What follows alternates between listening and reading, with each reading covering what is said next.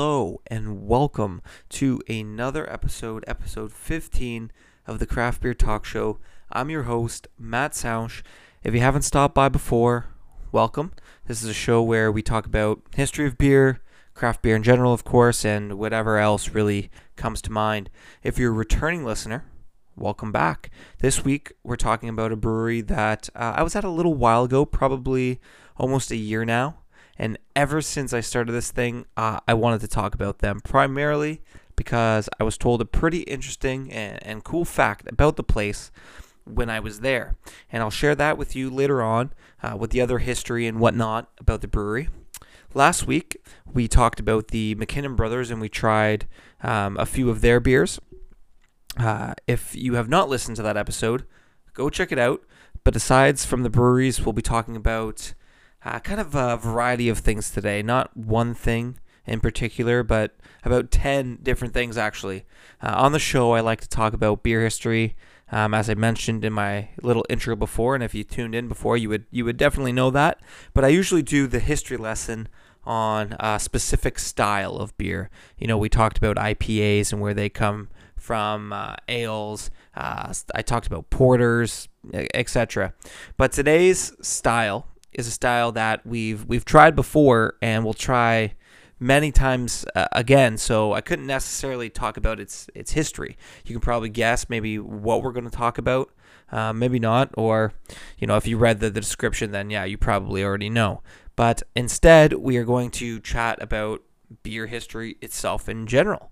Uh, I'm going to share with you 10 or so, I'm not actually sure how many there are, um, facts about beer history. There might be things you knew, or maybe all of them you didn't know, but hopefully you learned something cool about the, the history of beer.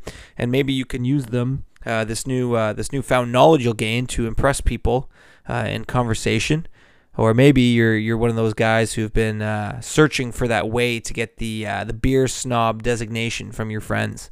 This might be uh, a surefire way how, but maybe not. So use them wisely. All right. So the facts themselves, I don't. They're like they're not my facts. I didn't uh, necessarily put them down here um, just off the top of my head. I had to do uh, a little bit of research. Um, the facts that I, I gathered I, I did know quite a few, but there were still some that I didn't. Um, and as you know, I always enjoy learning something new.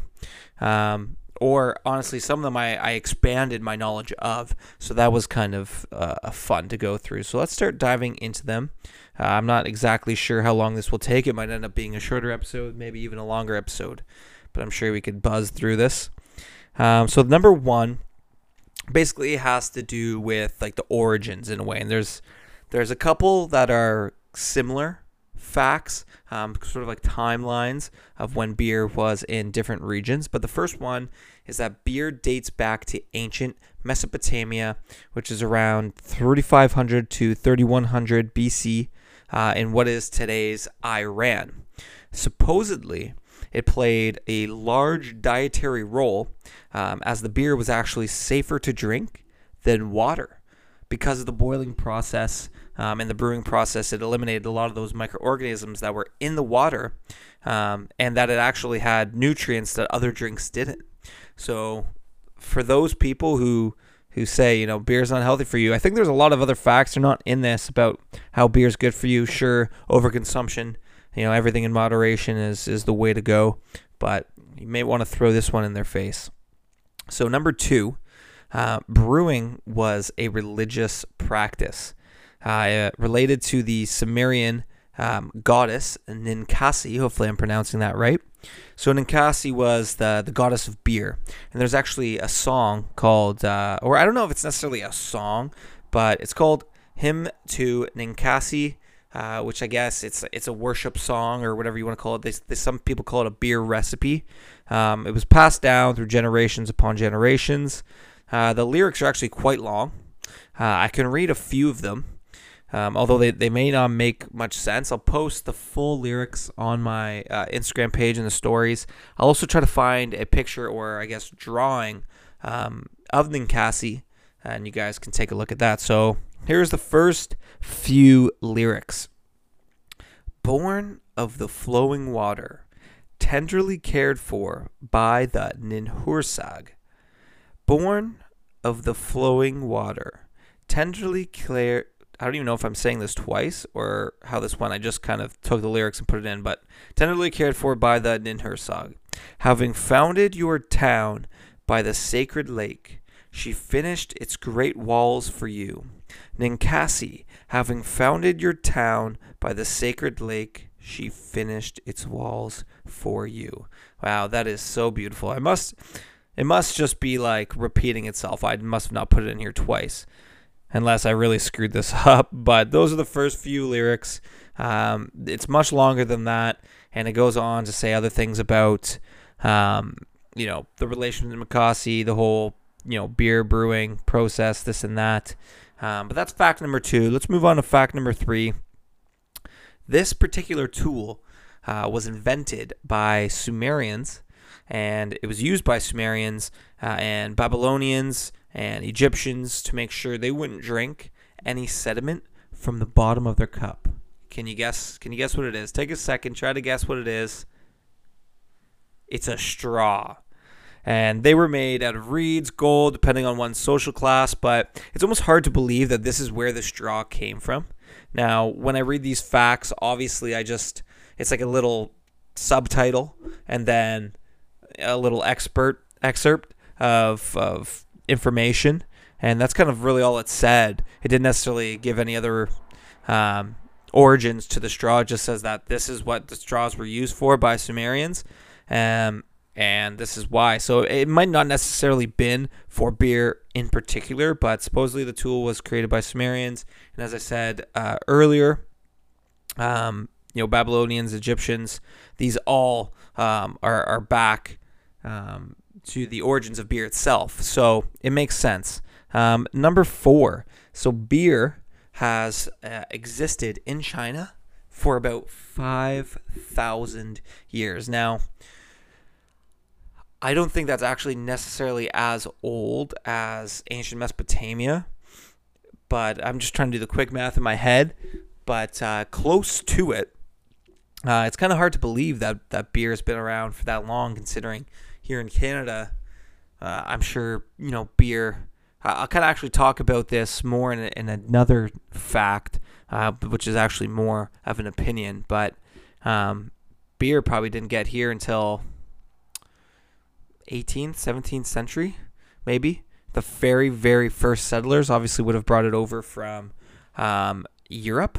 But, um, anyways, this this ancient Chinese beer um, it had these ingredients ingredients in it: uh, broom corn millet, barley, obviously, um, a kind of grain that was called Job's tears, and something called tubers.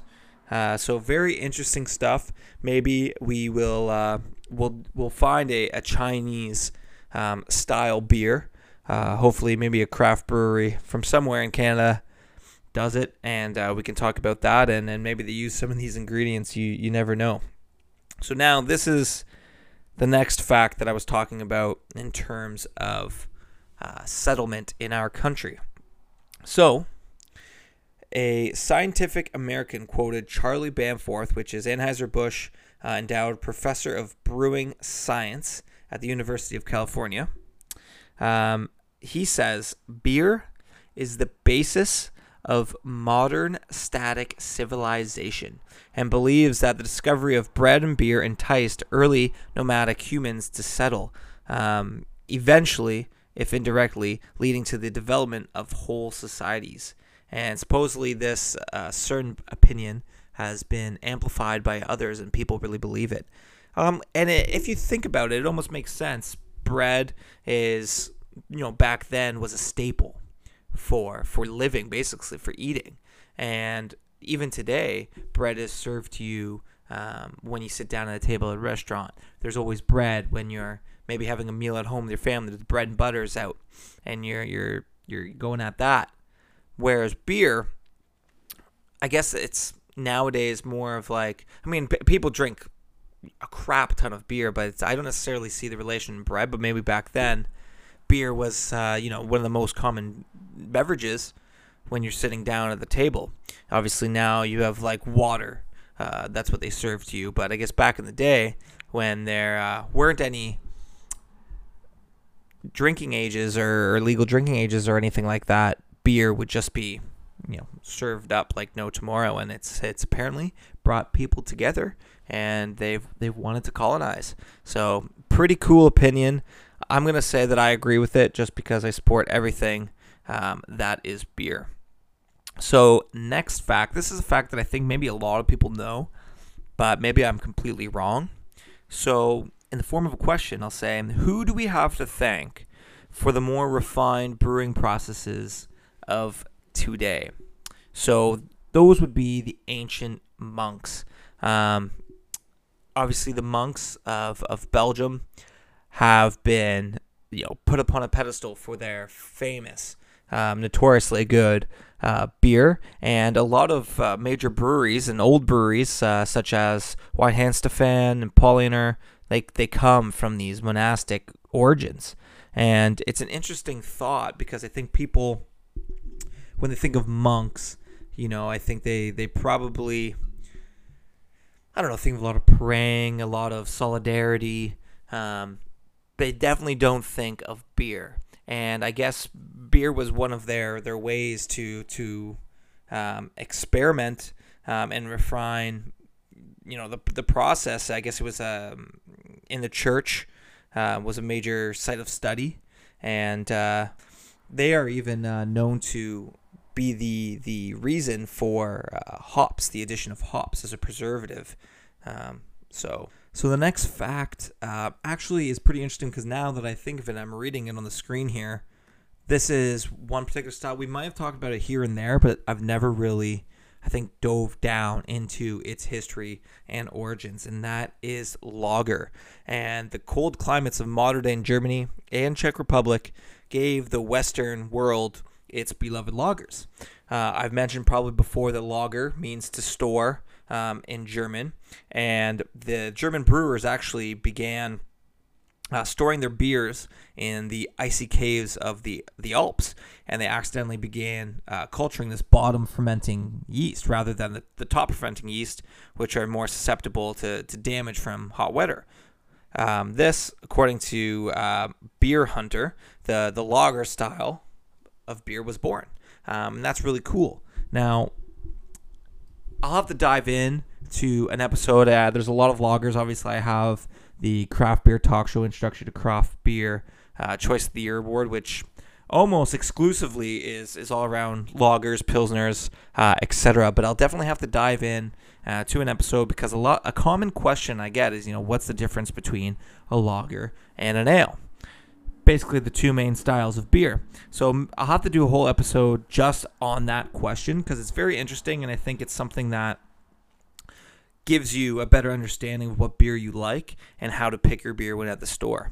Um, with all this being said, in fact number seven, fact number eight says that new research shows there might have been a different ancestor for lagers and that is the South American region of Patagonia. So supposedly this this strain of bottom fermenting yeast um, is traced to Patagonia, where according to the Smithsonian Magazine, um, people were using it to brew alcoholic beverages 200 or more years before the first Bavarian lagers. Uh, the details, I guess, are unclear, um, but the researchers think the yeast may have traveled across the ocean on wood like ship timbers or even animals. So very interesting because obviously when you think of lagers, and I just said, you know, lager is the German word to store. Um, we give such credit to the, the Germans and the Czechs. Um, but supposedly the South American country where you almost you don't think too much about a whole beer continent um, is is responsible for these yeasts. Obviously, the, the Germans use these yeasts to make the beer, um, but apparently so were the Patagonians. But um, let's move on to the next one. That is the about the Guinness Brewery of St James Gate. So this one, I'll, I'll just buzz through this one. Uh, it's not necessarily all that great of a fact. It's about the brewery. I think a lot of people try that. I've never been there uh, myself.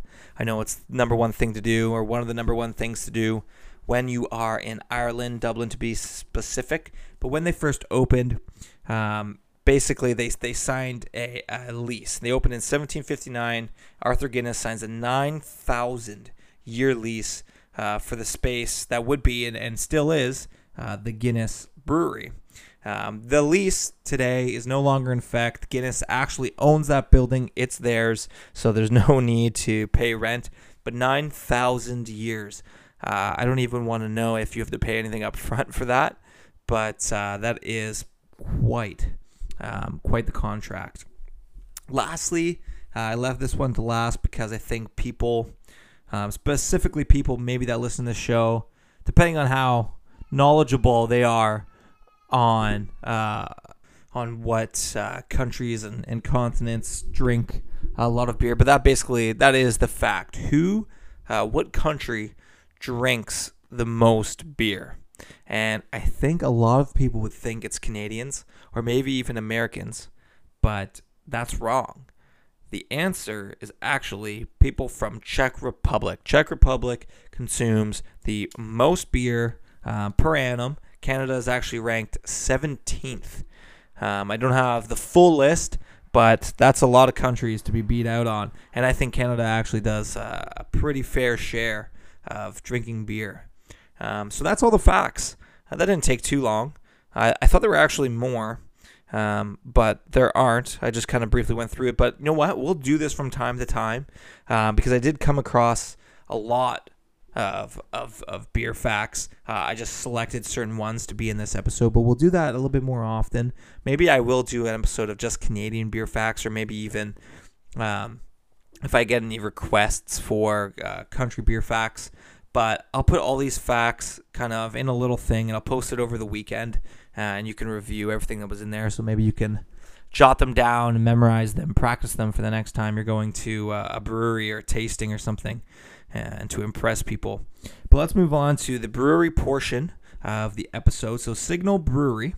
Um, I'm pretty pumped about this one. It's a pretty good story. Uh, they're from a town called Corbyville, Ontario. Now, this town um, has a lot to do with what makes this brewery very cool. And I always mention, you know, the website for these breweries, and, and most most of them do a great job telling their story.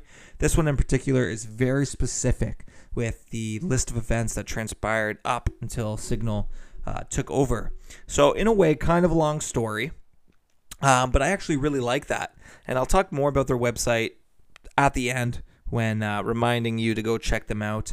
But uh, here goes the story. The patriarch of the town, Henry Corby, uh, he was a baker, supposedly a damn good baker too. Uh, in the early 1830s, he moved to Belleville, where he would open up a bakery, which was a huge success. Then, in 1837, dark days would come upon Henry. After the 1837 Rebellion War, he lost his wife, Alma, and two out of three children. Could you imagine that? That's just terrible. So he's forced to sell his bakery and he bought a St. Lawrence steamliner. Uh, he worked as a grain merchant for four years and he traveled between Belleville and Kingston. So they're not too far from each other. I think Belleville is in the Ottawa area, so probably like two, three hours max from each other.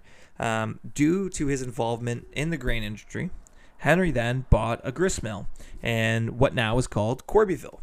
So farmers would bring in their grain to Cor- uh, to Henry, and it would be ground into meal, and a lot of it was reserved for making whiskey, which is pretty which is pretty cool. Um, this sparked Henry's interest in making whiskey himself, and he was soon making it for, for locals to consume. So by 1859, uh, the distillery was uh, a company, which was uh, you know basically him selling his own whiskey, turned it into uh, a company, incorporated it, and he named it Alma Mills, which was after his uh, lost beloved wife. He then went on into politics and became the mayor of Corbyville, which is obviously very fitting for him.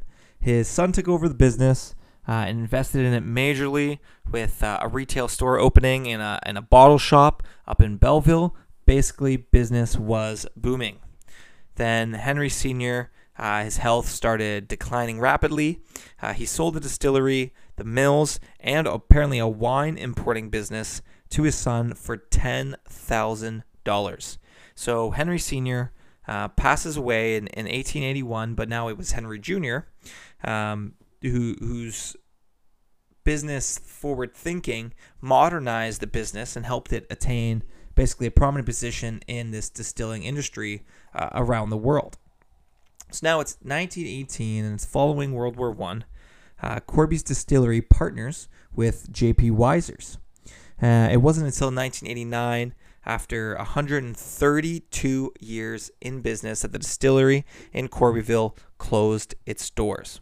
Um, all maturing whiskey inventory was transferred to the Hiram Walker facility in Windsor, Ontario. So basically, after the war, business was booming, big partnership. Then, you know, unfortunately, around 70 years later, the, the business needs to shut down. So the plant was officially closed in 1991. Uh, 179 workers were out of a job. And for years, the site had been an employer for hundreds of people, some of them which had multiple family generations uh, working throughout the company. The property was left abandoned for almost 25 years until Signal Brewing began restoring uh, the old buildings and they opened up a craft beer business, restaurant, and event venue. So, how cool is that? They put all of that information on their website um, and, and basically wrap it up into their uh, almost like heroic sounding um, takeover of the buildings. Very, very cool story. And I also love how everything kind of just revolves uh, around the distilling and uh, alcohol business. So, this is what I like most um, about the brewery, and this is what I was told um, at the uh, brewery when I was there. So, as I mentioned before, it was about uh, a year ago, and I was told that no other than Al Capone himself and his friends would drink in that building as they were running whiskey up the river that's that runs right beside it. Now, I did research this, and when researching it, uh, I found um, I couldn't necessarily find any information or proof that Al Capone himself actually drank in that building or like that his presence was actually there. Uh, but I did find an article that talked about the, the building having connection to Al Capone and his bootlegging business. So the history just just flows out of that place. Um, and there's a lot of cool pictures uh, in the building or even on the website. Right i mentioned i was going to talk about their website. Tons of cool pictures about the building back in the days um, you know when it partnered with jp wiser's back when the, the origins um, of that corbyville distilling uh, company's um, building. So let's dive in now to which signal brewing company's beer we are going to be tasting. Uh, it's going to be their wave pale ale. So it's a new england style pale ale like I mentioned, uh, we're we've done this style before, and we're gonna do it many times again in the upcoming future. It's uh, six point one percent. Um, apparently, it's a beer for all hop lovers, and it delivers all of that complex hop uh, character. But supposedly, it does not have any of the bitterness. Um, I will do more on the beer. I'm going to pour it now, as I usually do, and then we're going to dive into it um, a little bit more and give it a taste. So stay with us.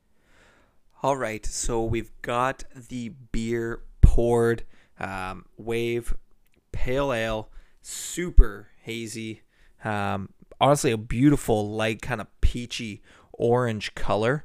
Uh, in terms of smell, they talk a lot uh, about pineapple, grapefruit, and all those citrus uh, flavors that you see normally in a pale ale, and those are aromatically predominant. Boom, I can I can smell all of them. Um, honestly, without even putting the beer close to my nose, I can smell all of those aromas just oozing out of this beer. Now the the interesting thing is, I can't wait to see uh, the the bitterness, the lack thereof, I should say. Um, how they say all of the hop profiles, but none of the bitterness. Um, so they're and they're saying none, not just you know a little bit of bitterness. They're literally saying none. So we're gonna try it out.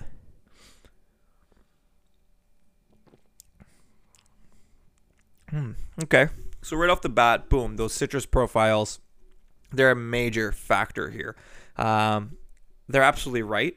Uh, it's if anything extremely juicy um, and not a lot of not a lot of bitterness. So of course, you're gonna get like beer is bitter, but uh, no, not not a lot of bitterness at all. I, I, they didn't have the IBUs actually listed on um, their website, but I could probably try and do some deep diving to to find it. If I were to guess, probably. Hmm, no, I couldn't find it. I thought it was going to be on the LCBO website, but I'll have to do more research into um, the IBUs of this beer. So, give it another taste here. Hmm. Wow, it's really nice. Um, usually, obviously, a pale ale, you're you're expecting that bitterness, that very overpowering bitterness aftertaste, but you, you don't get that. I do honestly care for that lingering uh, uh, bitterness. I think I talked about that in the last episode, but this has has none of that, and uh, it's really interesting.